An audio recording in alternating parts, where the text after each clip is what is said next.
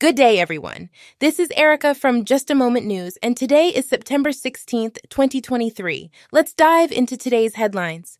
First up, we have a story from South Africa. President Cyril Ramaphosa's special advisor, Olive Shisana, has proposed an annual spending of up to 88.5 billion rand on poverty alleviation measures. However, the National Treasury, led by Finance Minister Enoch Godongwana warns of depleting funds and the need for spending cuts.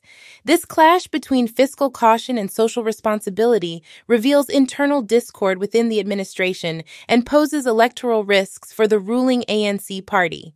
The ANC now faces the challenging decision between austerity for economic growth or increased social spending to secure voter support. It's a tough path ahead for them.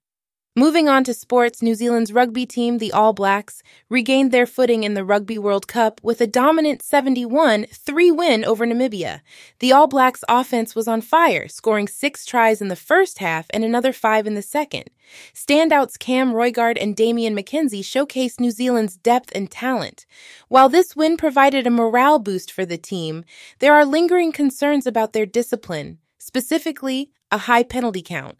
Head coach Ian Foster needs to address this vulnerability as they prepare for their upcoming match against Italy.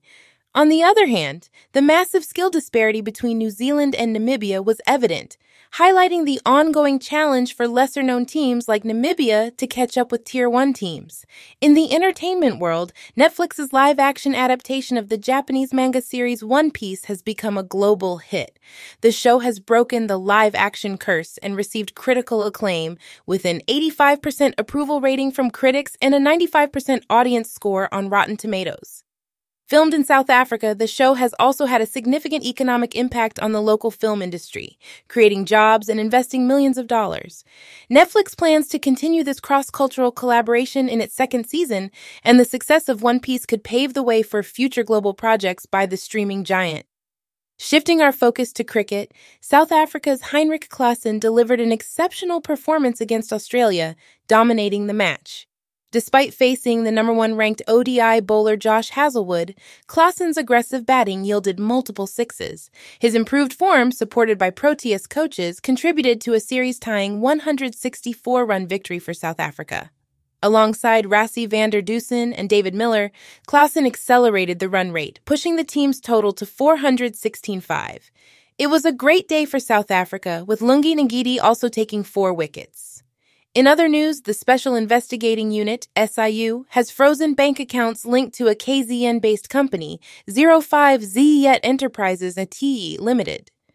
The company connected to NLC official Sibonelo Vilakazi and his wife, Nosifo Zanele Zuma, had received over R32 million from nonprofits granted lottery funds. The investigation was initiated after suspicious transactions were flagged by the Financial Intelligence Center, FIC.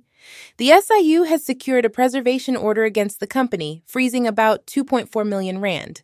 The remaining 30 million rand and the nature of Zet's business activities are still unclear. Lastly, Sotheby's New York is set to auction Pablo Picasso's painting Femme et la Montre, Woman in Watch, in November. Experts estimate it could sell for over $120 million, potentially becoming the second most expensive Picasso work ever auctioned. The painting, based on Picasso's mistress, Marie Therese Walter, has a controversial backstory as it reportedly led to the end of his marriage to Olga Khokhlova. Sotheby's has a history of auctioning Picasso works, but none have surpassed the record $179.37 million paid for Women of Algiers at a Christie's auction in 2015. That's all for today's news. I hope you found these stories interesting. This is Erica from Just a Moment News, and I'll be back with more news tomorrow. Have a great day!